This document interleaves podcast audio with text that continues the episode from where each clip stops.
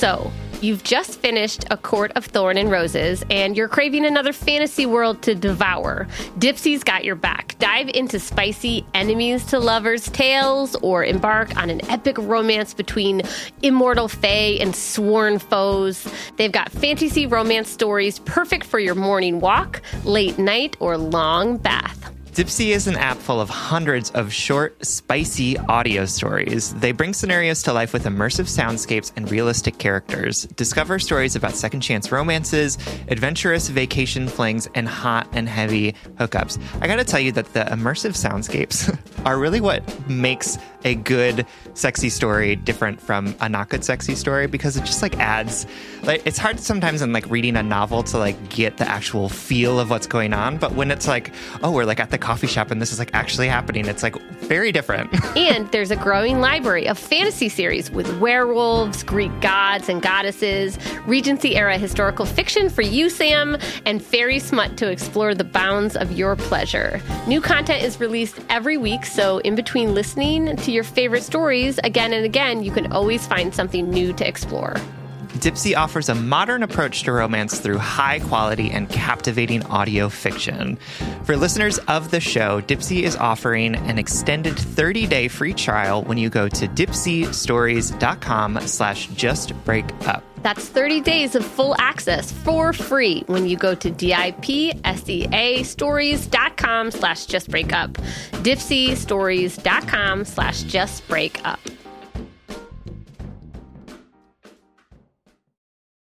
Look, Bumble knows you're exhausted by dating. All the, must not take yourself too seriously, and 6'1" since that matters, and what do I even say other than, hey? Well, that's why they're introducing an all-new Bumble, with exciting features to make compatibility easier, starting the chat better, and dating safer. They've changed, so you don't have to. Download the new Bumble now. Welcome to Just Break Up, the podcast about love, heartbreak, and all the relationship advice you don't want to hear. My name is Sierra DeMulder. And I'm Sam Blackwell. This week we're going to tackle topics like when love gets lost, hating our bodies, vulnerability, and calling the whole thing off. But first, we just want to give our Surgeon General's warning, which is that we don't have any skills or credentials to be doing this. Yeah, no training. I don't have a certificate in giving advice. I wish that I could get one, though. I know. And then anytime my friends came to me, I'd be like, you have to listen to me. I've got a certificate. And it's framed in the wall like your college diploma. Yeah. A certificate, too. That's such a weird word. Well, only a 2-year degree. We don't need to go for the full 4. You would be like, I have a certificate, and I'd be like, I have a gold star on my fridge. This is all to say that we are not professionals. Please take our advice as you see fit. We're just here to offer a humble musings to hopefully shed some understanding and maybe some laughs on the incredibly rewarding but mostly confusing experience that is love. Welcome to episode 39. 39. That's great. I don't know why I said it like that. Party. Woo. Yeah. Are we going to celebrate hitting 40? No. Why would we celebrate that? I don't know, Samuel. I don't know. Do you know what it is? 100 what? No. Do you know what is... I don't... That was a terrible question. Do you know what is going to happen soon? What? Our freaking birthday. That's right. Just to remind the listeners at home. In case you didn't know. In case you haven't heard us talk about it multiple times. Sam and I are both Geminis. We were born 2 years apart on June 2nd, so we share a birthday. Yep. Soul sister kind of thing. That's right. And that's coming up. It is. Very soon. Are you emotionally prepared for your 31st birthday? Yeah, I'm prepared. I, too, am prepared. Thanks for asking. 33 your scary age? No. I already accidentally say I'm 33 constantly. Okay, so let's get into our check-in topic. Our check-in topic for today is trust. Trust. I don't know if we've ever actually talked about it as a concept. I don't think so. Well, I was driving on a long drive the other day, and I was thinking about trust and how it appears in my current and past relationships. And I had this sort of revelation, and keep in mind, like, I am somebody who has had my trust broken repeatedly. So, like, I think I have, as many people out there, I'm sure, I have some, like, red flags or, like, not a ton of trust issues. I tend to trust someone if they are trustworthy. I don't have to be told multiple times or reassured a lot. But I do have fear more than like mistrust. I think I have a lot of fear. Yep. But I had this thought like in the car the other day of the fact that that to me trust isn't necessarily inherent. Like it's often in my past relationships, trust has been something that has been given if or granted if I was given proof of trustworthiness. Sure. And I even mean that in little tiny things like text messages, like, hey, I'm home. I am not sleeping with someone else. You know what I mean? Like, but I had never really stopped to analyze that the way I hold my trust isn't inherent, like love, like that you will inherently love someone because they are inherently worthy of love. Yeah. In the same way, my trust isn't inherent, and I think I want it to be. Yeah. Does that make sense? What is your relationship to trust like? Well, when people talk about trust, there's like always like two different types of people, like the until people. So I will trust you until you've done something wrong. And once people. So I won't trust you, or I will trust you once you do this. Oh my God. Did you make that up? No, I didn't. Listen, work in an office where we had an entire training for the whole organization on the speed of trust. I'm sorry, you had a training, which is to say that you were qualified. And I was the one that did the trainings. Wow. Like I got trained how to train on the speed of trust, which is more like this like corporate white Western focused idea about businesses operating at the speed of trust. So you have to build trust within your organization and within your team to make yourself the most efficient and productive that you can. Because when there's no trust, then you are focusing on the poor quality of the relationships rather than the work at hand. Fascinating. Yeah, it was fine. I think why I wanted to chat with you about trust, and 5,000 strangers across the world, was because I think because of my past relationships, particularly ones in which trust was broken in a serious way multiple times, and then I stayed with them, and so trust became like a exchange of like it was not long standing, it was very temporary. You know, it was like here's a text message to prove where I am or that I'm like responding to you. Therefore, I give my trust to you for an hour or whatever. It's not such an equation like that. But looking back on that relationship is like I was constantly in a state of fear and anxiety that my trust would be broken, that I was in a vulnerable state, that I started to physicalize trust as something given upon a small action, and not an action like, oh, my God, I'm so trustworthy here. I'm proving to you that I'm trustworthy, but an action that proves that you are not trustworthy. Yeah. Does that make sense? Yeah, but the way you're describing it doesn't, to me, feel like trust. Exactly. Like, and that feels like the trust was gone, and then there had to be things that proved that they weren't doing something wrong. Not that you could trust them, because you didn't. Yeah, I didn't. And they had to text you to be like, I'm home, I'm not sleeping with someone else. Like, that's not trust. That's just like a statement of fact. Totally. And moving forward in my life and into a new relationship, new intimacies, I 100% trust my new partner. I really do. It's very inherent.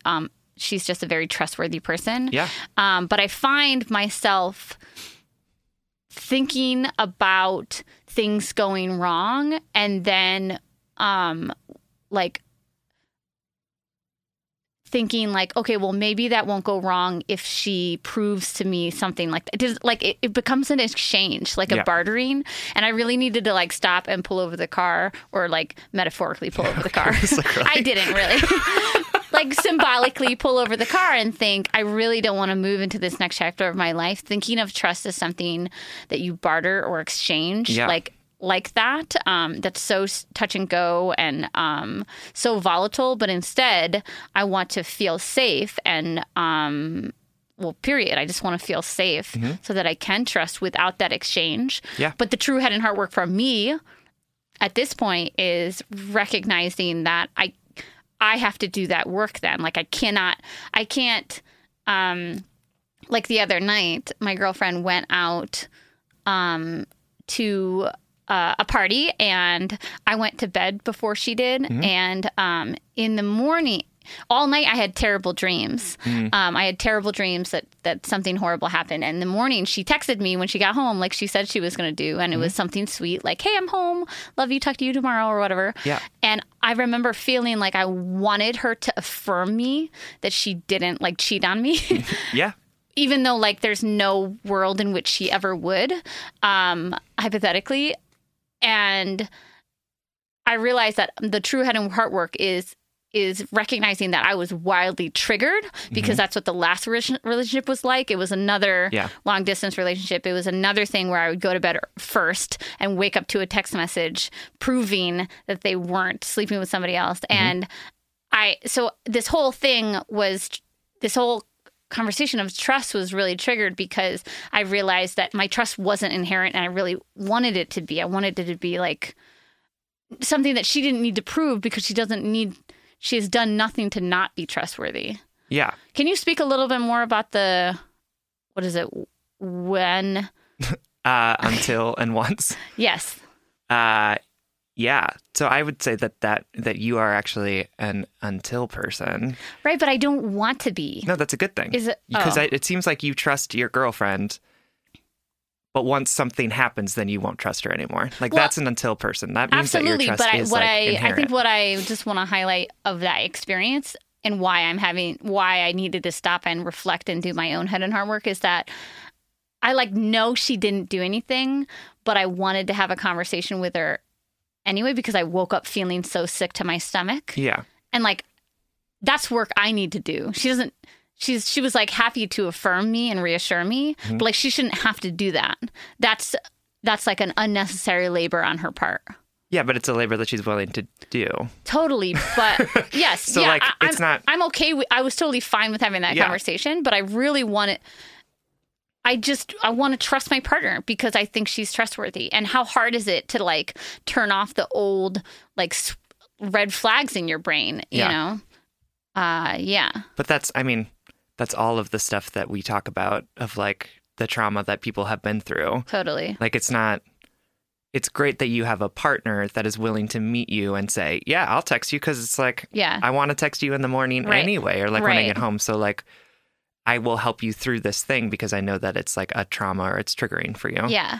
And I think that's the mark of a healthy relationship. I think so too. I'm just thinking in the future, I don't want to have to feel better from something she gives me, the affirmation that she gives me. I don't want to have that be my only my only salve to this anxiousness. Yeah. You know, I want to be able to say, nope, Sierra, not this time, not this relationship. This is not the same relationship. True. I'm safe. I'm happy. I'm healthy. This is a wonderful person. And they would never betray me like that, you know? Yeah. But I also think being in a relationship means that you are putting yourself out there in a way that puts you and your heart in danger. And I think it's totally normal to be can you reassure me? Not all the time, but in this instance, that's really triggering for me. Peter's work has been so bad lately that I get really anxious, around 2:30 when he gets off of school, because if I haven't heard from him. Yeah. And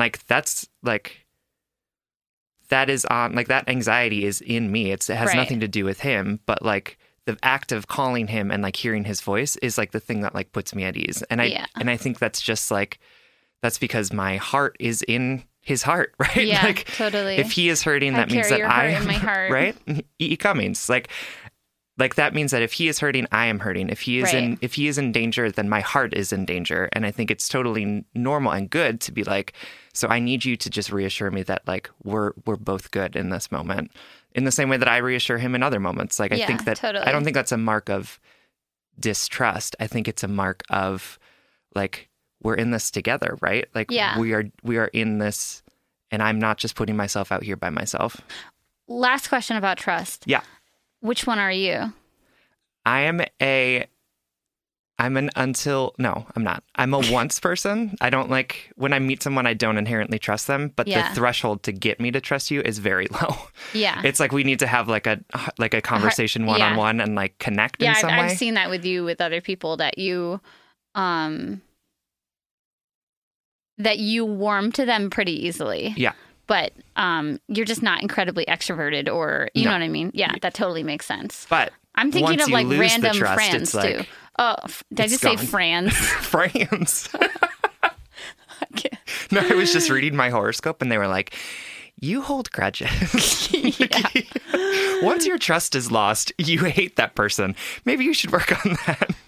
I don't know. I'd be interested to hear, like, I think we could have a way longer conversation about trust. I think that just popped in my head of the idea of like, I don't know. Is it trust if you need somebody to affirm you? Is trust inherent? All of those things I just was like mulling around in my head. And so just break up listeners. I'm going to be holding myself accountable and trying to push myself into a space of newness, of new vulnerability and self-soothing. That's what it is. For me, I came from such a fucking hot mess of a relationship in which I had to ask for constant comfort because I was in a constant state of panic and fear that they were going to hurt me again. Yeah, well, that's because they betrayed your trust multiple times. Multiple times, and I stayed like a fool. And now I want to learn how to self-soothe. I don't want to have to ask my very trustworthy, very loving and supporting girlfriend all the time, you know, and I don't. It's not even a huge thing. It's just come up like once, but anyway, trust. All right, let's get into our letters. This first letter is from Brittany, who is writing to us from Austin, Texas.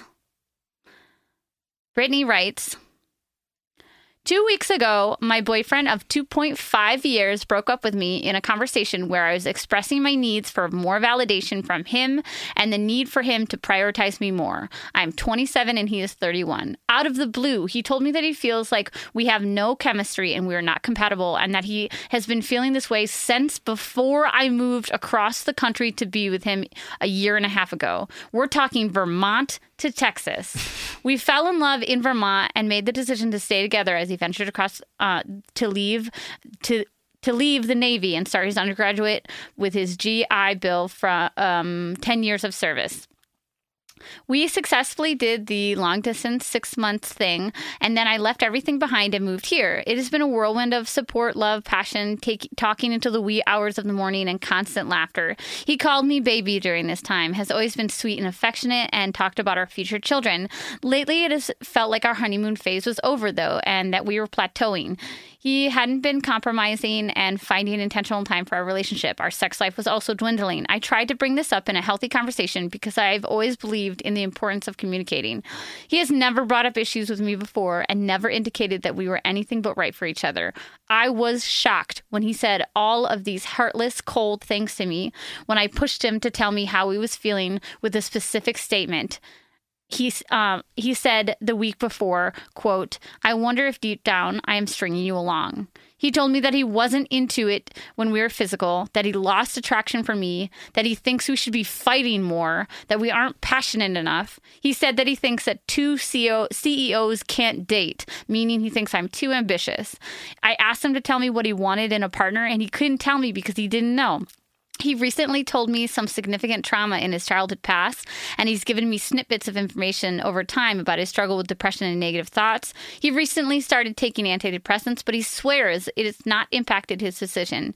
I asked him if we could try to make it work, and he kept saying he knew we weren't right for each other all of those years. None of it makes sense. So, all that being said, how does someone grapple with the sudden loss of love, a best friend, a future with someone that you thought that you were so sure you knew and were madly in love with? How does someone deal with the thought that none of it was real and that you may never have the answers that make any sense? Wow. I know. Brittany. That's a sad one. I know. Okay, Brittany. The first thing I want to say is heartbreak is just awful. It is, yeah. It is just awful. It's the worst. When I think about the physical sensation of my last breakup, it makes me nauseous. Mm-hmm. And so I just want to send out a big virtual hug to you right now, because I know what your body and your heart and your soul are going through right now. And it's Absolutely. Just awful. It's just awful. No, there are studies that have been done that like the same parts of your brain that are triggered by heartbreak are also the same parts that are triggered by physical pain. So it's God. Like heartbreak is literally physical pain in your body. That's how your brain is interpreting it. Yeah. And add to the fact what Brittany is especially highlighting is the mental gymnastics we do trying to like traverse the insane landscape mm-hmm. that is heartbreak, because it's a huge canyon. There are no bridges. I mean, maybe there are bridges, but they're on fire, you know, and they lead to nothing, or they lead to like that. Your brain on heartbreak mm-hmm. is like the detective gone mad, trying to trace a serial killer with like the wall of maps and strings. And they're like, it's got to make sense. It's got to make sense. And that's what you're doing right now, Brittany, is like you're trying to connect all these wires and strings, and you're trying to figure out the path of how the fuck you got here. Right. And really, unfortunately, you're not going to be able to look back on the past 2.5 years and say, that's the moment. Right. You're going to want to point to something tangible or in time. And I just, unfortunately, it's not going to be like that. Mm-hmm. I'm sure you can point to a couple things later. And I think Sam and I can highlight a couple things that we see, but sweetie, like this is heartbreak. And the biggest piece of advice I can give you is just the comfort of knowing you're not alone and that this is what it feels like to have your heart broken. Absolutely. And it's awful. Let's unpack a couple of things that her partner said to her. Mm-hmm. I'm going to save the best for last. But I do want to say some of the excuses that he's giving you are giving me some pretty big red flags about how short this end was, you know, like it's to me, it's either like he's dealing with something that he's not sharing with you, which is not your responsibility. He chose to not be with you. Don't go and try to fix his life to make things better. Nope. He needs to fix himself and then crawl back to you if that's ever going to work, just so you know. But it's just, to me, Brittany, it sounds like he wasn't in touch with his true feelings, mm-hmm. Could feel them subtly in the background of his mind. Yep. And then they all started spilling out because of one reason or another. Yep. It sounds like he has a really confusing understanding of love too, because Absolutely. Love isn't fighting more. Love isn't passion. Right. Love is communication and trust and growth and building a foundation together. Yeah. And I think what is so hard about this is just that now you have to look back at the last 2.5 years and see it from a very different perspective, because you thought that you were in this together, that you were making this future together, that you were going to get married and have the kids. And then to find out that for the last 1.5 years, he's been having these doubts, like... It's really frustrating. And it throws everything, like being in that situation just throws everything out of whack. You're like, wait a minute. I thought that I had like a very firm grasp on reality, and that now all of this is like totally made up and it's fabricated. But what I want to say to you, Brittany, is that the reality that you were living was your reality. Right. Right. And you can trust in the fact that that was what was real for you, because that was what he was telling you. Right. Those were the things that he was saying to you. Right. And so it's not that you, were disillusioned. It's not that you were stupid. It's not that you weren't picking up on all of the cues. It's that he was telling you a story that wasn't true, and you, in your good, loving, trusting heart, believed what he was telling you. Right. And there's nothing wrong with that. And maybe it was true for X amount of years or X amount of time, because, you know, it's possible for people to change their minds. Yeah. And so I would add on to what Sam is saying, and and just to say, like, it was real until it was no longer real. Yeah. Right. Yep. And going back and rewriting history or trying to figure out when things went wrong, that's just going to give you more turmoil. Yep. Like, you can just say to yourself what you know to be true, what you know to be real, which is that I love this person.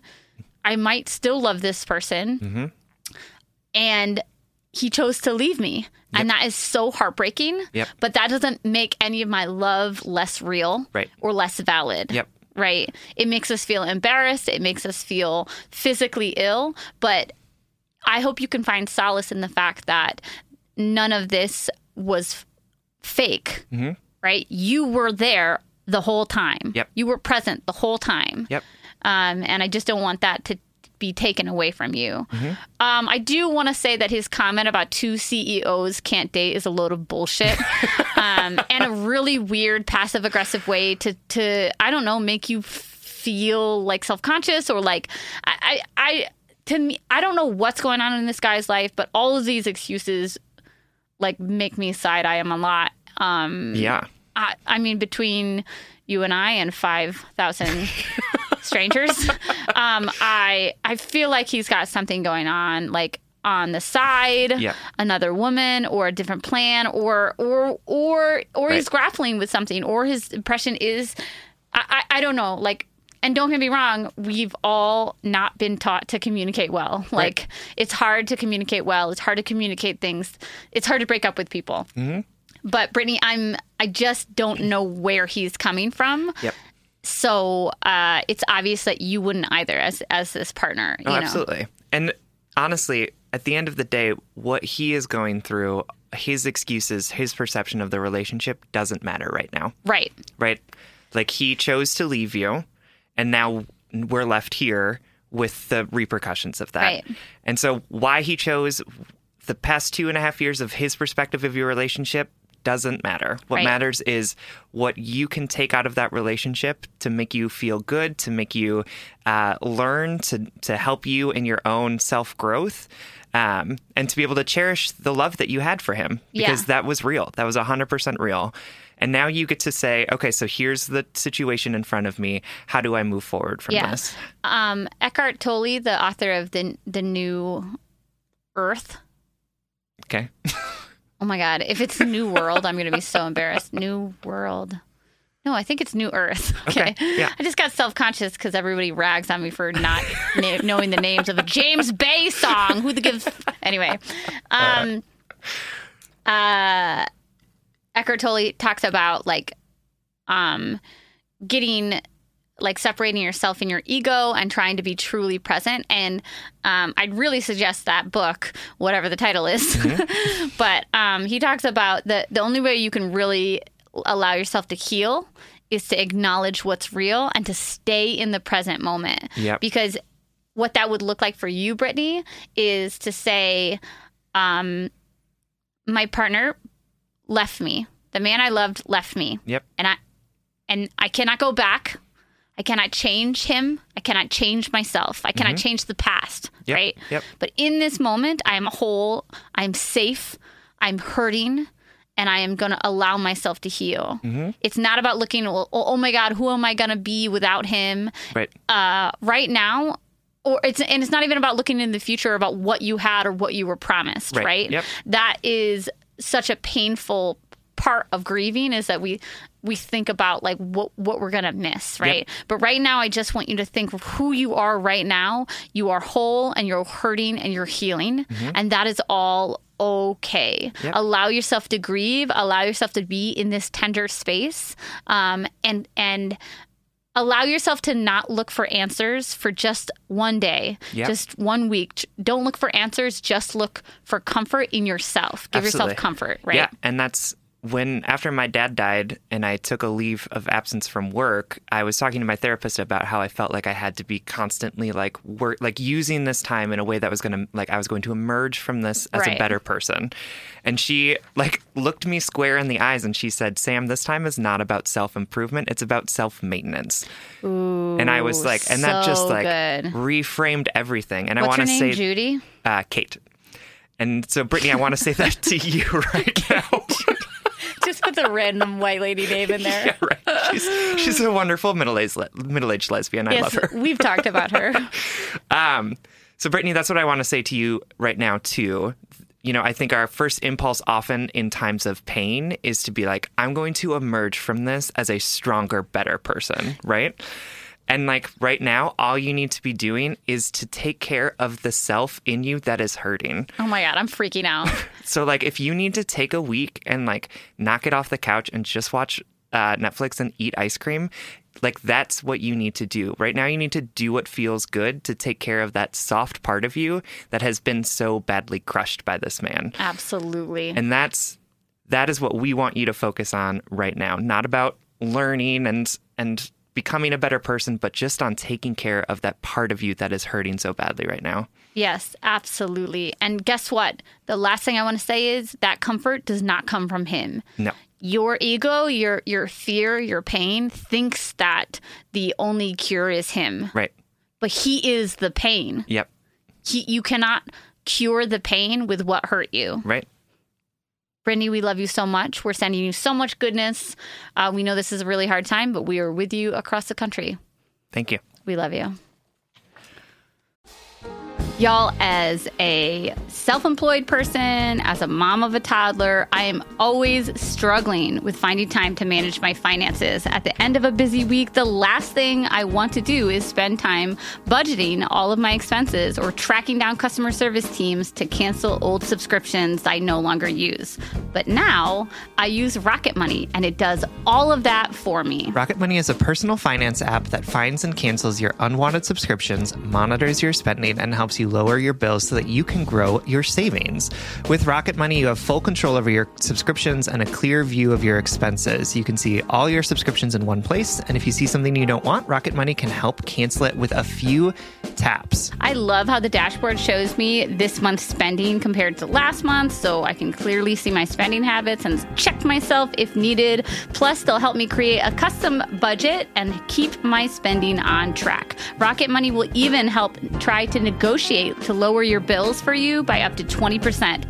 All you have to do is submit a picture of your bill, and Rocket Money takes care of the rest. They'll deal with customer service for you, which I obviously love as a somewhat introverted, conflict-avoidant person. Absolutely. Rocket Money has over 5 million subscribers and has saved a total of $500 million in canceled subscriptions, saving members up to $740 a year when using all of the app's features.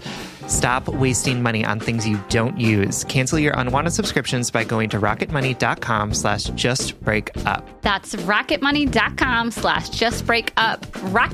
rocketmoney.com/justbreakup. The weather's getting warmer, so it's time to say goodbye to jackets, sweaters, and hello to shorts and tees. I wanted to update my wardrobe for the long haul without spending a fortune, and luckily I found Quince. Now I've got a lineup of timeless pieces that keep me looking effortlessly chic year after year. Quince has things like premium European linen dresses, blouses, and shorts from $30, washable silk tops, timeless 14-karat gold jewelry, and so much more. And the best part is that all Quince items are priced 50 to 80% less than similar brands. By partnering directly with top factories, Quince cuts out the cost of the middleman and passes the savings on to us. And Quince only works with factories that use safe, ethical, and responsible manufacturing practices and premium fabrics and finishes. This past month, I treated myself to a pair of new slippers because I'm in that #mom life era of my life, in which I am never not in slippers. And these are 100% Australian shearling-lined clog slippers. And I love that they're slip-on, but they have those durable rubber outsoles. They're super cushy, super comfortable, but I feel like I can run outside to like take the trash out in them while also like staying warm and active in the house. Get warm weather ready with Quince. Go to quince.com/justbreakup for free shipping on your order and 365-day returns. That's quince.com/justbreakup to get free shipping and 365-day returns. Quince.com/justbreakup. All right, letter number 2 comes from Amalia Anonymous. Writing from Wisconsin. That's great, right? Hi, Sam and Sierra. I love listening to your podcast and all the incredible affirmations and advice that come with it. I love you, Amalia. Same. My name is Amalia. I'm 22 years old and I'm living in Wisconsin. I don't have one specific relationship to remark on, but rather an annoying string of almost that continually piss me off. Let me set the scene. I am kind, smart, and truly funny as hell. I am also fat. Not like the cute, thick with two C's fat, like the kind of thing where the word that makes most sense to describe me is fat, and I get that. Enter the problem. I have had countless wonderful friendships with men who tell me that they would date me if only they were attracted to me. Who says that shit? Men. Mm-hmm. Anyway, I have an incredible connection with someone who tells me how beautiful I am, how I would be the perfect person to be in a relationship with, and that I'm all around perfect. When I told him we should just do the damn thing, he told me he wasn't physically attracted to me. Womp womp. I know physical connection can be an important part of a relationship, but also not asking someone to change is an important part of a relationship too, right? I want good true love, yes, and I'm so willing to give that to someone. I get that people hate my body, and no one does as much as I do. How can I get past this, and can anyone else ever get past it? Amalia, what a good, important letter. Absolutely. I can tell that we're... kindred spirits, because I love the way you write and the way you unpack all of that. Yep. Yeah. So first thing that we want to do is go on a rant. Yay! Like, what if our show had like a Sesame Street, like, it's number time, yeah, but it was like, it's rant time. And then like music and glitter. Oh, that would be really good. Yeah. Spencer, write us a song. Put some glitter noises in here. Right. What would a glitter noise be? I have no idea. You know, like... yeah, like a piano thing. Yeah. Like a... Okay. Do you remember that one time, that one episode that you tried to make the... Yeah, the air horn noise. I was like, wah, wah. Yeah, you were like, wah, wah, wah, wah. Like a tired old gay cat. If that is not my personality, I don't know what is. So funny. Okay. Amalia, rant time. Ranting time. We live in a fat-phobic society. Absolutely. And it is horrible. And it is stupid, because there's no reason for us to be fat-phobic. There's nothing inherently wrong with fat people, even though society tells them that there is. Being fat is not a personal failing, which society tells us that it is. We live in a society that only values people who are slender and beautiful and... white. White, yep, absolutely. Who are generally cisgendered as well, and also... heterosexual. Right? And so we didn't want to come into this just telling you, like, oh, it'll love get yourself. Better. Love yourself. Because that's bullshit. Because... I mean, we are going to tell you that. Just wait. But we did want to start it by saying, like... this society sucks. And the things that those men are saying to you suck. They don't just suck, they're like subpar. Like, come on, bro. Like, get it together. Especially that last dude that's like, oh my God, you're so perfect. I love you. Like, why would you say all this shit? Yeah. Like, and because here's, okay, continuing the rant. Sorry, I just spazzed. Why I appreciate the word fatphobic is because I think it hits the nerve or the nail on the head in terms of that. I think our culture truly fears and loathes obesity, yep, fat people, people who don't look like brat dolls. You know right. what I mean? Yep. That we fear and loathe them because oh, God, like I follow Tess Holliday on Instagram and just some of the shit people say to her. Tess is this plus size supermodel, essentially. I definitely check her out because she's like an awesome model, gorgeous, self-described as fat. She like goes to the gym and posts videos of her working out, and people just... go, you know, trolls, not even trolls, but like normal fucking, that's the kicker for me. I'm sorry, my rant is going all over here. But the fucking thing is, it's not just trolls, right? Yep. It's not just trolls. It's it's normal ass people, or it's like fitness gurus mm-hmm. that are like, oh my God, you don't know the full potential of your life. Right. And, or like, you can't possibly be happy, or like you're slowly killing yourself. Like, the true foundation of fat phobia is the anti-acknowledgement that you can be happy, healthy, yep. and whole as a person who is over the quote, normal, slim weight, yep. right? Yep. The reality is, don't get me wrong, like the United States has a obesity epidemic, mm-hmm. right? And I even hesitate to say that because, like, I think that our obsession with thinness, yep. And not just our obsession, but like how we put thinness up on this pedestal yep. might skew even some of the science, yep. right? We're saying, I just think that United States, particularly, we hold up this tiny like pedestal of a thin person, but the majority of us out here, us normal bodied people mm-hmm. who look all different, right? I don't know. My rant is totally all over the place. Amalia, I hope you appreciate the bizarre passion.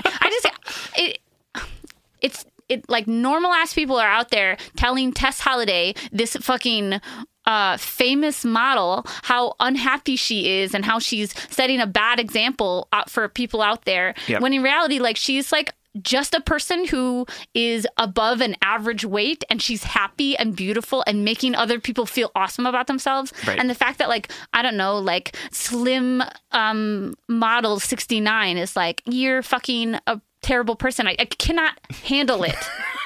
Sorry.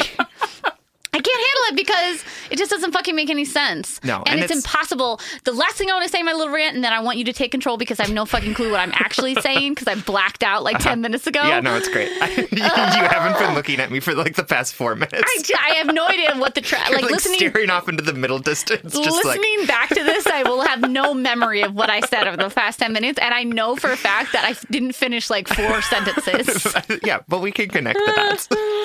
The biggest thing I want to say is just like, the problem with a fatphobic society is that they fear and loathe people who are quote unquote overweight, while projecting only one size of a person that you can be, mm-hmm. one appropriate size of a person, right? Yep. Not knowing that there's not just like 0 to 10 on the size scale. Yep. They are so many different sizes, and people are different sizes for so many different reasons. Mm-hmm. And that you can be healthy and overweight, that you can be unhealthy and overweight, you can be unhealthy and underweight. You know, yep. like there are so many ways to have a body, and yet we fear and loathe anything other than the one way. Right. Absolutely. End rant from me. Don't know if you want to take over. Sorry, Amalia, that I didn't make sense. No, you covered what I was going to say with your final follow-up. I turned into like a goblin. Yeah, I know. Like, you were like, Sam, okay, you're going to handle the rant. I was glitching. I like had too many thoughts at once. I know I like went into 7 different... Anyway. Okay, Amalia, we love you. Yes. Oh, but also what I did want to say, like, it's not just trolls either, right? It is also Amalia's friends and people that she is interested in who are telling her this bullshit that they have, like, had ingrained in them. Right? Internalized. And so I think that's a great turning point because, Amalia, when Sam and I sat down and decided to answer your letter, we decided that we didn't want to tell you to just look in the mirror and be like, I'm a fine ass bitch, I love myself, because even though we want you to do that, that's inherently what we want you to do. We don't want to put it on your shoulders to change a fat phobic culture. Right. But we are going to ask you to do one scary, empowering thing, which is to have higher standards and create bigger boundaries for how the people around you can treat you. Right. Right. And so, yes, we want you to like stand naked in front of the mirror and be like, damn, I'm so fine. We want everyone to do that. Yes. And I'll give you a couple of resources at the end of this letter that are awesome, like fat positive, body positive role models. And until then, though, what Sam and I read in this letter is that these people around you who you love and trust, or who mm-hmm. you're putting energy into, or who you're being a dope friend to, they're kind of dropping the fucking ball. Like they're kind of being lame. Right? No, they are. And they're treating you really poorly. And I know that, but I think part of the reason why you might be allowing them to cross those boundaries is because of your own feelings about your own body. Right. And you want love and you want acceptance. Right. And so like the idea that they can say to you, I think you're so awesome. I think you're so awesome, but you're fat, so I won't date you. Means like the fact that you are okay with them saying that, like, is because you also think that you're undateable because you're fat. Right. And that's not on you, right? That is what society continues to teach all of us, is that fat people are undateable and unlovable. But in order to maintain those boundaries, to not let people treat you like shit, you got to know in your heart that you are lovable, that you are worthy of love. You are worth more than some guy saying to you, you're awesome, but I can't date you because you're fat. Right. And how that's going to start happening is if when he says that to you, you say, then I cannot be your friend because I think that's a lame excuse. Right. Could you imagine if someone was like, hey, I'd love to date you, but you're black, so I can't. Right. Like, right. We would be up in arms because that's an incredibly awful and offensive thing to say to a person. Right. And the same holds true for these guys who are probably very nice to you in different ways, but are being awful in this very specific way. Like, you don't deserve to have anyone say that to you, especially somebody who is in your circle. Like, and that's what it sounds like. It's not like you're meeting these strangers. It's like you're befriending them. So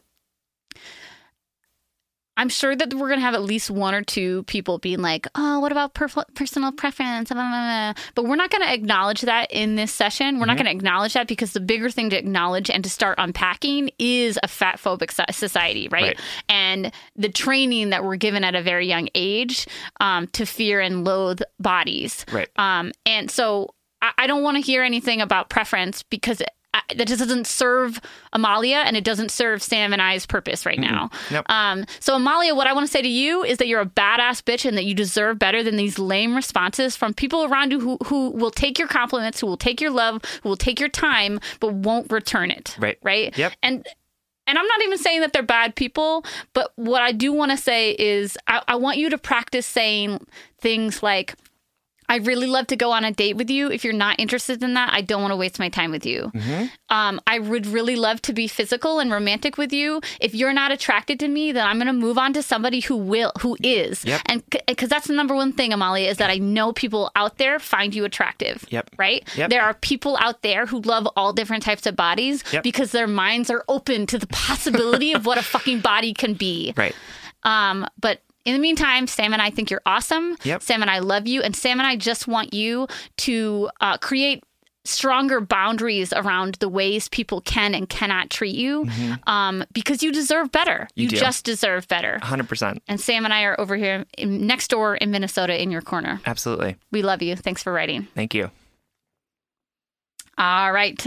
This third letter is from Ruby, who is writing to us from Georgia. And Ruby writes, Dear Sam and Sierra, first off, I wanted to thank y'all for being who you are. It makes me happy to think that there are other people out there who are simultaneously so goofy and so emotionally sharp. That makes me really smile. I'm a 22-year-old college student. English majors represent. And always listen to your podcast on Mondays when they come out, walking around campus, publicly laughing and crying. Just me, myself, and my headphones. It's a great time. This may be different than the usual letters you receive because I wanted to zoom out into a more general lens on relationships. I think it's important to include that I grew up in a very religious and conservative household and attended a tiny private school, only 7 others in my grade, until high school. Though this household was full of love, I didn't know at all who I was, nor did I realize I had the agency to design that for me personally. I existed and acted for others, for what I thought they wanted and expected of me. Through high school, I remember telling myself that it wasn't, quote, interesting or, quote, for me to openly share myself with others. I began isolating my identity, never really saying, acting, or portraying myself in a way that felt authentic. I was keeping myself hidden by misrepresenting myself around others, if that makes sense, never sharing my opinions or feelings, never talking out in class, lying often, hiding my passions, hiding my problems. When I went to college, I really had no idea who I was, and these tendencies to hide myself did not dissolve like I hoped they would. Rather than moving closer towards self-discovery, I cowered into really destructive habits where my social anxiety and eating disorder peaked, and I experienced depression like I never had before. I transferred colleges after freshman year thinking my issues would go away, but they didn't, and they haven't, and I'm starting to feel so overwhelmed. For a while, I didn't recognize these behaviors as what they were, but now I have. I expected the patterns to be easier to break. I have made progress, hence having the guts to write this letter, and have finally found a therapist who I feel I can slowly but surely connect with. But I'm having such a hard time being vulnerable. I guess my question or questions boil down to this. How do I come to terms with all of this? How do I learn to love and accept myself enough to share that with others? To be seen, really seen for who I am, rather than what I think people want from me. It's been a slow process, and though I'm thankful for the growth, I'm still struggling and lonely and confused and hard on myself. I'm still learning what it means to act on desire rather than fear, to define and validate myself for myself rather than depending on the others to do that for me. I just love any advice or personal stories you may have on how you learned to do that for yourself. Thanks, and with love, Ruby. Ruby, we love you. We love you. I'm going to start with that instead of ending it. Absolutely, we do. Yeah, Sam, you want to kick it off? Yeah. I just want to say, Ruby, that I very much relate to this letter. And let me tell you why. When I... You're an old gay cat. We get it. Right?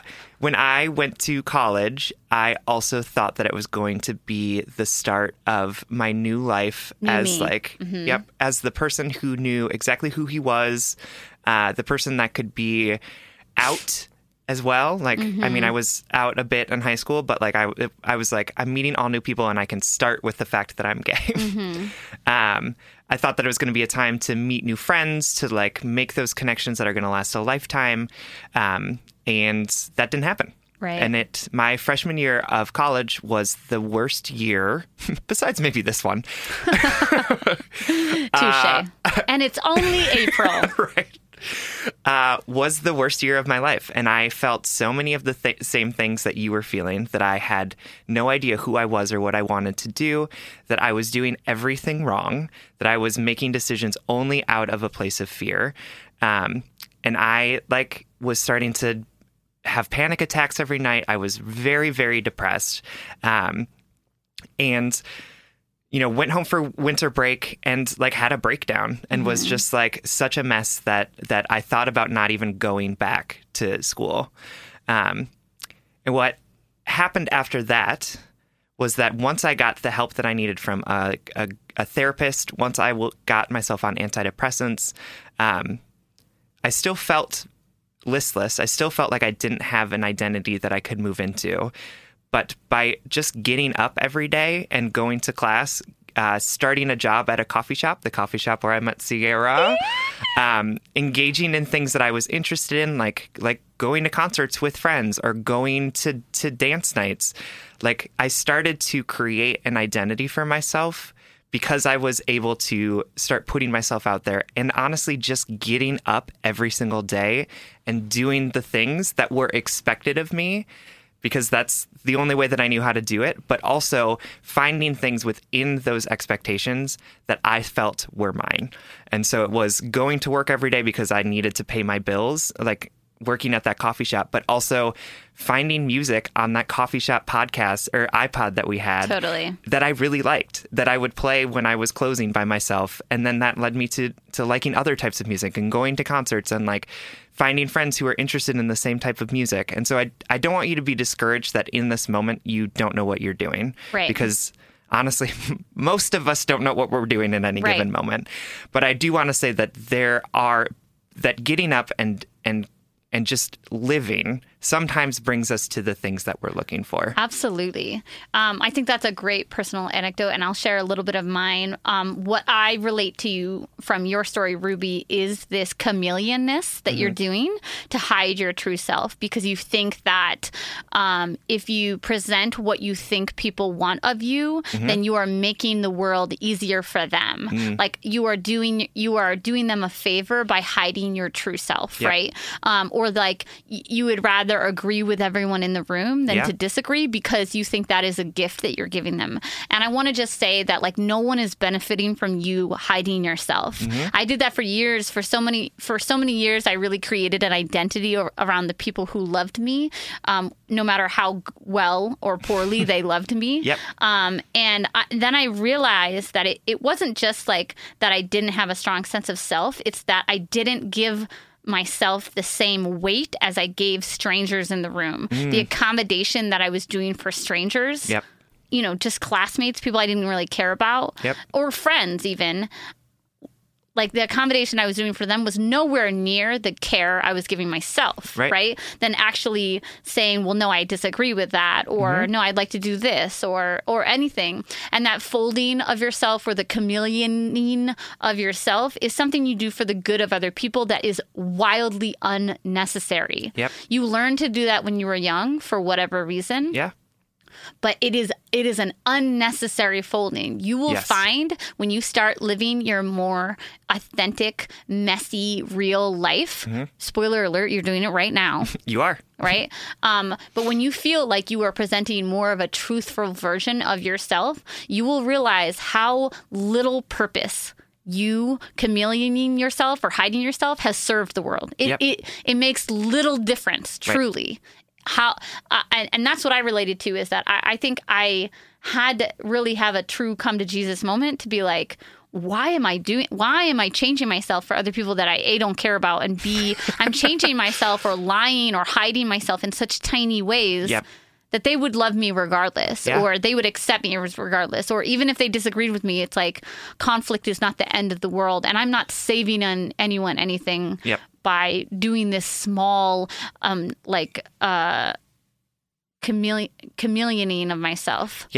And it's, you know, authentic relationships with people are made off of the vulnerability of showing who you are, right?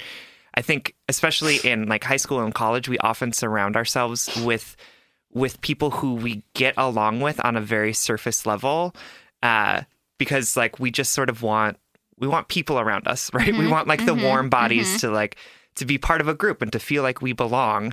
But the thing is that relationships that last, relationships that honor our authenticity and honor our vulnerability are the most important ones, right? They're the ones that you're going to get the actual lifelong support from. Like Sierra and I we're like surface friends. We were totally surface friends. Right? And that's because that's the way that I operated when I was in that space, was like surface friends. Like, oh, let's get drunk together and like let's hit up this party or whatever it looks like. But it wasn't until Sierra and I had an open and vulnerable conversation about shit that we were going through and ourselves that we were able to like create this bond that now 10 years later, we're is sitting like, in a room, right? Is still going talking on. To strangers. Our dream, right? And I know that it is hard, and frankly, people might reject you for it. Right? Like people don't like when people are a little too loud, or a little too real, or messy, like right, or a little too authentic. Especially when we're like 22. Yeah, like totally. That's when it's like, ooh, I just want to like get along. Abercrombie, right? But what's great about this is that like this is the opportunity to learn how to build those skills. Totally. Right? Like this is the time. Because you're also very young, and we love young people. No, absolutely. So that's not like a dig or anything, but you have so much time. Absolutely. And girl, I am 32. I'm 10 years older than you. I am a 100% different person than I am when I was 22. Yep. And I did over the past 10 years, I've been trying slowly carving out my personality with small actions or things that happened to me or people around me. And then I scrap my entire personality and rebuild it because I like went through a traumatic breakup or something. No, but that's true. Like we are in a constant state of becoming. Absolutely. We're all figuring ourselves out all of the time. And like now is the perfect opportunity for you to get started on that journey, right? Yeah. Like, so that in 10 years, you will like be able to do this so much more easily than you can do it right now. It totally does get easier too. And I still have times when I chameleon myself too. Yes, me too. When there will be situations where I'm around people I don't know and I'm like, I'm just going to shut myself down so that I can be the person that engages with all of them and like tells the funny joke and like gets people to like me. Mm-hmm. But that's not, those aren't the most important times. Those aren't the things that bring me joy. Yeah. And I want to say too, like, the last note that I want to touch on is like, that's okay. I think the first step is to acknowledge like you are not broken or less than because you do this folding. Right. Right. Everyone does some sort of code switching in one way or another. Yep. Everyone puts their identity behind them. Even the ones that seem so identity forward have dealt with who am I? What am I doing? And you just seem to struggle with it a little bit more or feel it more in your core of this constant folding of yourself. And I'm here to say, and Sam's here to say, like, it's okay. That is okay. Yep. That is okay. You have so much beautiful time ahead of you, and it's okay to do this. And you can find yourself in this act, too. Mm-hmm. I'm going to share a quote from Brené Brown. Yay! Brené Brown in her book, Daring Greatly, which is the book I bought, Sam. Yes. With your wonderful Patreon money. Thank you, patrons. The quote is, because true belonging only happens when we present our authentic, imperfect selves to the world, our sense of belonging can never be greater than our level of self-acceptance. Ooh. So she says, chills. I know, basically, true. She talks a lot about this idea of belonging, that we want so badly to belong somewhere, but that the true belonging is to ourselves. Right. You, Ruby, belong to yourself, right? You don't belong to anyone else or their opinions or what they need from you. You belong to yourself. Yep. But that sense of belonging can only flourish when you present your true, messy, sloppy, like I am a human just like everyone else self. Yep. But Brené writes that this sense of belonging can never be greater than your self-acceptance. So again, going back to forgiving yourself for all of this folding that you've done, understanding that it is what it is and it's over and there's no moving back. There's nothing lost or gained. There's only now. Yep. And your belonging, you belong to yourself, and that belonging to a larger community, to the world around you, to your own authenticity, can only grow as you accept yourself and your journey. Absolutely. And you are at the beginning of this, and that means that it's going to be a lot of hard work. It's going to be a lot of joy. It's going to be a lot of pain, but it's how exciting is it to be at the start of this journey of understanding yourself? Like you have nothing but limitless possibilities of who you are and who you want to become right now. So we're here for you. We are at that starting line with you. We are ready to like shove you forward as hard as you need to get started. But like, I just tied your shoelaces together just to make it extra tricky for you. Yeah. We love you, Ruby. Thank you so much for writing. Thank you. Hey, it's Kaylee Cuoco for Priceline. Ready to go to your happy place for a happy price? Well, why didn't you say so? Just download the Priceline app right now and save up to 60% on hotels. So whether it's Cousin Kevin's Kazoo Concert in Kansas City, go Kevin, or Becky's Bachelorette Bash in Bermuda, you never have to miss a trip ever again. So download the Priceline app today. Your savings are waiting. Go to your happy place for a happy price. Go to your happy price, Priceline. All right, our last letter comes from Conflicted and Anxious.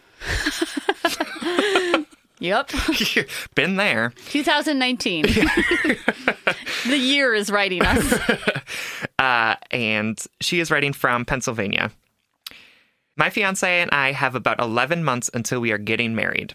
We just celebrated our 2-year anniversary. We moved in together 6 months into dating, and at first it was bliss. After a little bit, I started noticing that when he would drink, he would get very emotional and accuse me of cheating, although I never have and have never lied.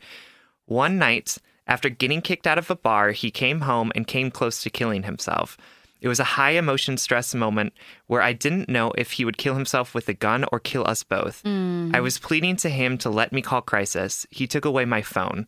He told me to go to bed and everything would be better in the morning. I pleaded for him for hours to let me have my phone and got creative with how to get the gun out of his hands. I eventually pretended to set my alarm the next day and texted my mom to call the police to my house.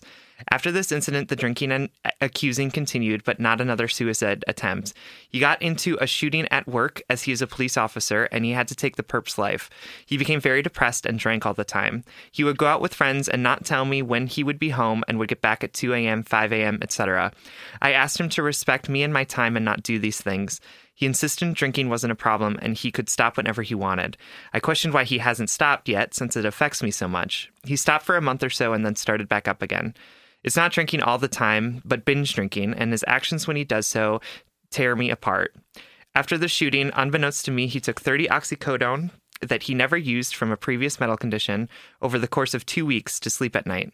I gave him resources like melatonin, counseling, yoga, meditation, but I guess only the oxy worked. When I found out, I was furious. A month ago, he told me he was going to bed when I was on night shift. I came home that morning and he wasn't there. His gun was gone, the car was gone, and I started panicking. I called everyone he knew and all of his friends. His friends went to go look for him as well as his mom. I was out driving in the snow looking for him to no avail, and I really started panicking that he took his life. A few hours later, after contacting the police, he asked me to say that he was at his friend's house and fell asleep. The problem was that this friend was out looking for him at this time. He then changed his story to say that he was at another friend's house. I didn't care anymore at that point and just told him to come home. He was mad at me for calling so many people about him, but what else was I to do? There were so many times that I look back that I should have called this off, and I didn't. It doesn't seem right for me to call off the wedding when everything is currently okay. Do I wait until another incident happens? I know he will just say I'm using his drinking as an excuse to run away, to be with someone else, as he has always accused me of. He has talked about trust and how he has lied to me, and he doubts me all the time, even though I have never lied to him. Even though he lied to me, I still have trust in him. That only day that I can say that I had a happy engagement was the day we were engaged. The rest has been stressful and horrible. I have vivid dreams of leaving him at the altar or not walking down at the last minute. We have everything planned and started paying for the venue in hefty installments. I basically dedicated my whole life to this relationship, but he isn't happy, I'm not happy, and it seems like neither of us can admit it. I am most afraid that if I leave, he will definitely kill himself. I would never live with that guilt. I don't know what to do, especially since I graduate college in 2 months and need to get a job in place ASAP. I am seeing a counselor, which has really helped. I have differing opinions on this. I have differing opinions on if this is a stable relationship and would really appreciate yours. Thank you. Oh, sweetheart. I'm so glad you wrote to us. Thank you so much for your honesty. Yeah. And I'm just going to get right to it. And I cannot stress this enough. I cannot be more sober in what I'm about to tell you, which is that this relationship will not succeed unless the following and then some happen. Number one, your partner needs sobriety, even if it's just for 6 months, even if it's for a year. There is no world in which that sort of binge drinking, threats, actions, falsehoods is a fertile ground for your marriage. And in fact, I think that it has proven itself to be an incredibly traumatic experience for you when your partner drinks. And I know that you wrote that he swears that it's not the drinking, but it is 100% clear to me and Sam that if this relationship is to work at all, sobriety is wildly necessary. I would even say, for like, fuck the relationship. If this person wants to heal, if this person wants to not be a volatile, destructive thing, to not hurt, himself and others, sobriety is the first thing that has to happen. And to wish that upon someone, to command that upon someone, that is a very scary thing to do. But I have so much compassion in my heart for you But there is no like back and forth for me on that. I think sobriety is the number one thing. Yep. Because of all that he's been through from his own work trauma, anything else in his life that's leading him to act like this. Yeah. Another thing is in tandem with sobriety is he obviously needs to go to therapy. Yep. He needs counseling 100%. I don't know what the sort of like work etiquette is for a police force and an on-job shooting like that. Yep. And I cannot imagine how traumatizing it is for not only your husband, but community members as a whole. And we cannot get through these things without the support of the world around us. And on our own, when we're hurting, we reach for things like alcohol and drugs to smother the pain. But what he needs to reach for right now is a therapist, is mental health practitioners, somebody who has studied this type of thing. And he needs to reach inside himself to find the survivor in him. Right? Because right now he's drowning in pain. And I just, these are two things to, at this point, Anonymous, I'm going to call you Anonymous. At this point, I don't know if you want to be in this relationship. And between you and I don't think you should be in it. And I'll unpack that in a second. Yes. But really quickly, Sam, if you wanted to stay, sobriety and therapy are a must, a demand, right? Like you need to be sober or I'm not marrying you. That is the statement that unfortunately has to come out of your mouth. And I know that's really difficult. I know what I'm asking of you is a lot. What I'm asking of what you would be demanding of your relationship and your partner is a lot, especially for someone who seems like all he does is run from discomfort. But that's what has to happen in this situation. And you need to acknowledge the extreme trauma of the suicide threat that night and the after, right? The unfolding of that. It is traumatic to have someone threaten suicide like that. It is traumatic to have someone have a gun in the household while they're drunk. And I think that I agree with Sierra that if you want to stay, those are the necessary requirements that you have to hold him to, because he's not going to want to get sober and he's not going to want to get help. Like, period. Hands down, right? People who are hurting that badly don't see a world outside of that hurt. Right. And they can't see that there are things that could help them get out of that hurt. Right. But it needs to be a hard and fast. But secondly, I would even go so far as to say, like, you are unsafe in that house right now. I totally agree. Unsafe if he is drunk and has a gun, and if you think that and you are scared that he's going to kill himself and you, that is not a place where you can be and you can be safe. And I'm concerned for you and for your safety. And I want to respect your decision in whatever that you want to do, but I would strongly say to you that you should not be in that space with him until he can figure that out. Yes, I totally agree, especially because of your note at the end of the letter that says, like, things are good right now, but... And so just because maybe you've met a plateau or there was a couple sober nights or there's a 2 weeks where he was good... I want to say to you and everyone out there, a good day doesn't make up for a bad relationship. A good day doesn't make up for the fact that you fall asleep feeling unsafe and dream of leaving. Your subconscious is running. Oh, absolutely.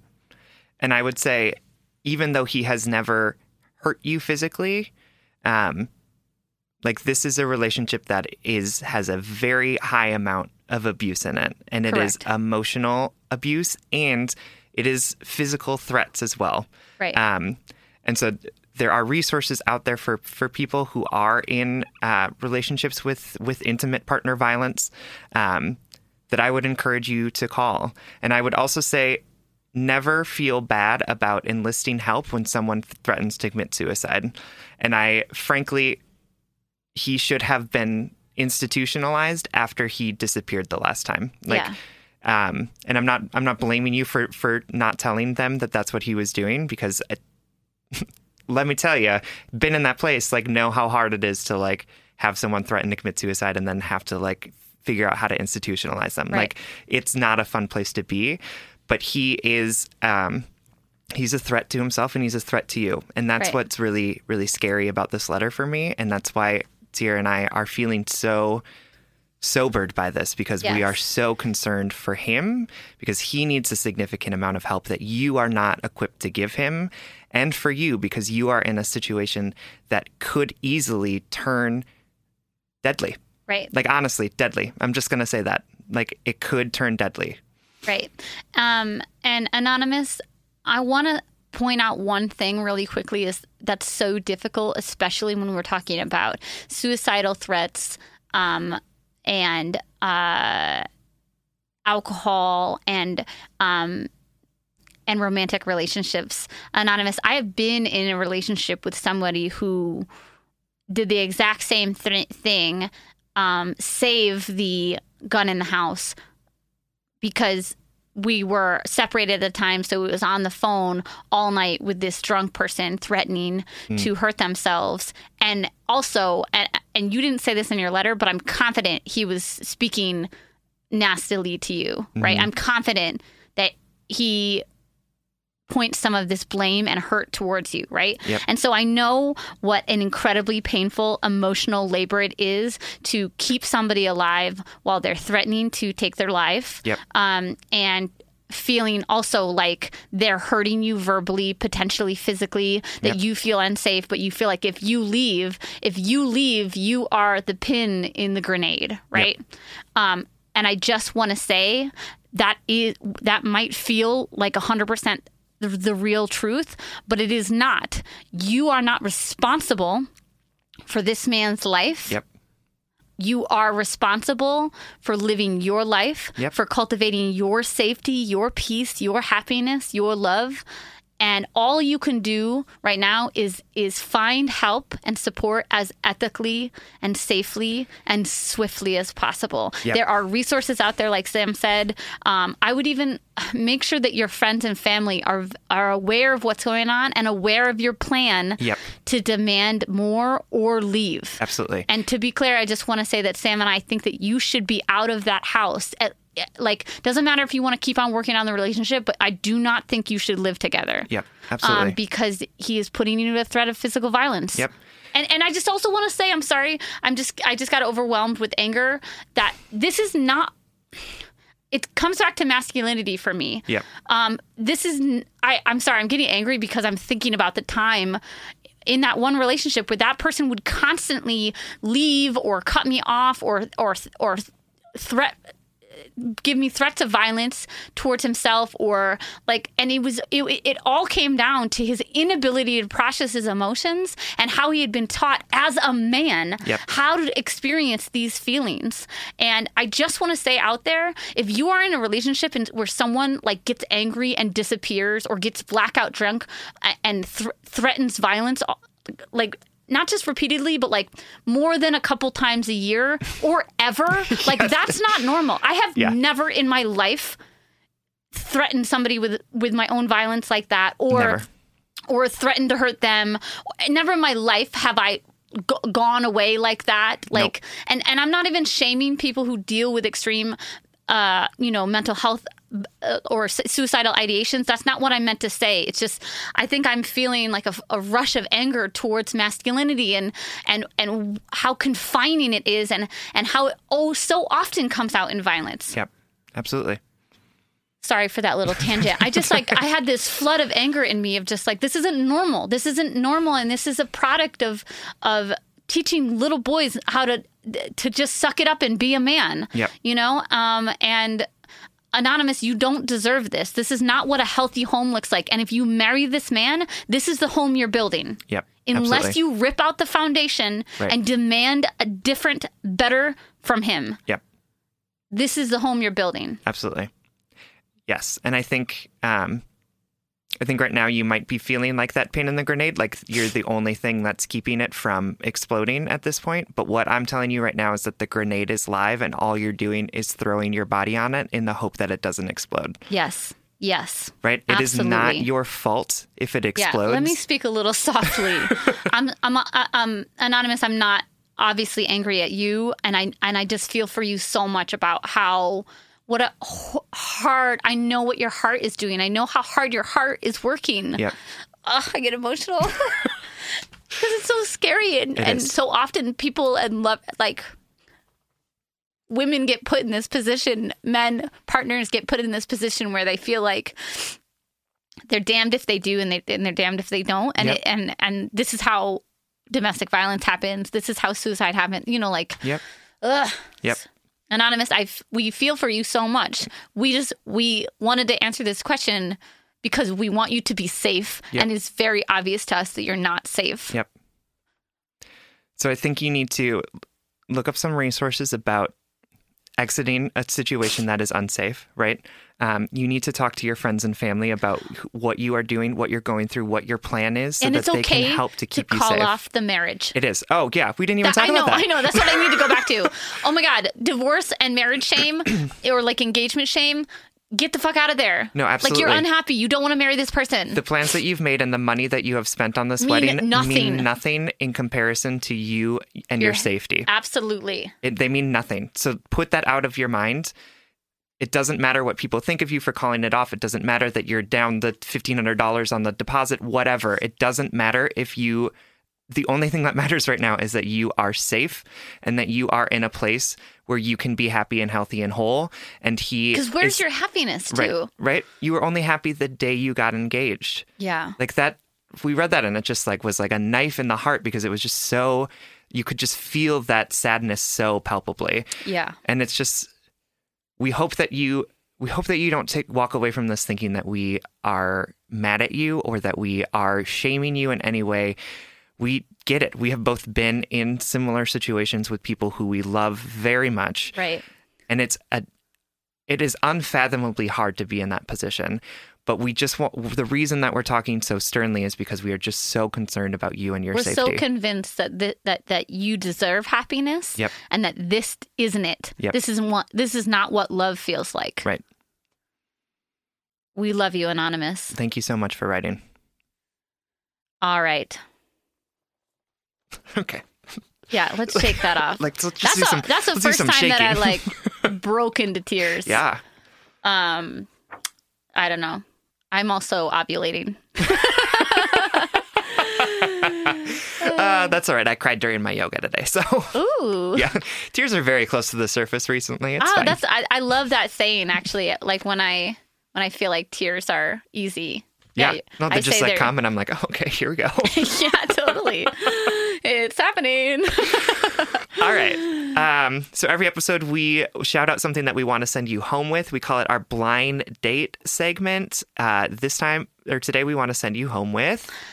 This is a shout out specifically to Amalia from Letter 2, but also to everyone in the world. I want you to check out Sonia Renee Taylor, who is the founder and CEO of The Body Is Not an Apology. Mm. Sonia Renee Taylor is a spoken word poet, activist, author, and she has written several books that are all amazing. And she runs this organization called The Body Is Not an Apology. And it's all about radical self-love, radical self-acceptance. Mm. And she is a self-described fat, femme, black woman, queer. Mm-hmm. And she is created this entire body positive movement, but it's not just about body positiveness. It's all about rejecting ableism, ageism, sexism, racism, all of these forms of oppression that have taught us to hate ourselves, yep. Who have taught us to apologize for ourselves and our bodies. Right. It's just been a really powerful movement to watch build. I met Sonia through the poetry community years ago, and she started it, and it blew up online. And then she's published a book, so you can also buy a book called "The Body Is Not an Apology." Great. But I would say start out just following "The Body Is Not an Apology" on Instagram. I'll link it in our show notes. It's a really amazing place for radical self-acceptance and. You know, oftentimes, hearkening back to our second letter, the radical acceptance starts at radically rejecting the systems of oppression that have taught us to hate ourselves. So, so going to Sonia's page and the Body Is Not an Apology website, like, they are a radical organization. They are anti-racism, anti-homophobia, anti-ableism. Like, she writes, she does so much great coverage on ableism and different bodied communities. And I just think she's changing the world. So check her out. The Body Is Not an Apology by Sonia Renee Taylor. I love it. All right. Thank you all so much for listening. You can like us on Facebook, and you can follow us on Twitter and Instagram at Just Breakup Pod. You can also slide into our DMs, send us your favorite relationship memes, but most importantly, you can submit your questions about all matters of the heart at justbreakuppod.com, which is also where you can find our merchandise. Woo-woo. Please don't forget to subscribe and leave a 5-star rating and review. Also, you can consider supporting us on Patreon. So if you give us $5 a month on Patreon, you get an additional weekly episode. So that's $5 a month for an additional weekly episode at patreon.com/justbreakuppod. This really helps us keep the lights on, and it helps us reach more brokenhearted souls who need two strangers giving them relationship advice. Original music, recording, editing, producing, and... yeah, that's it. All by our friend...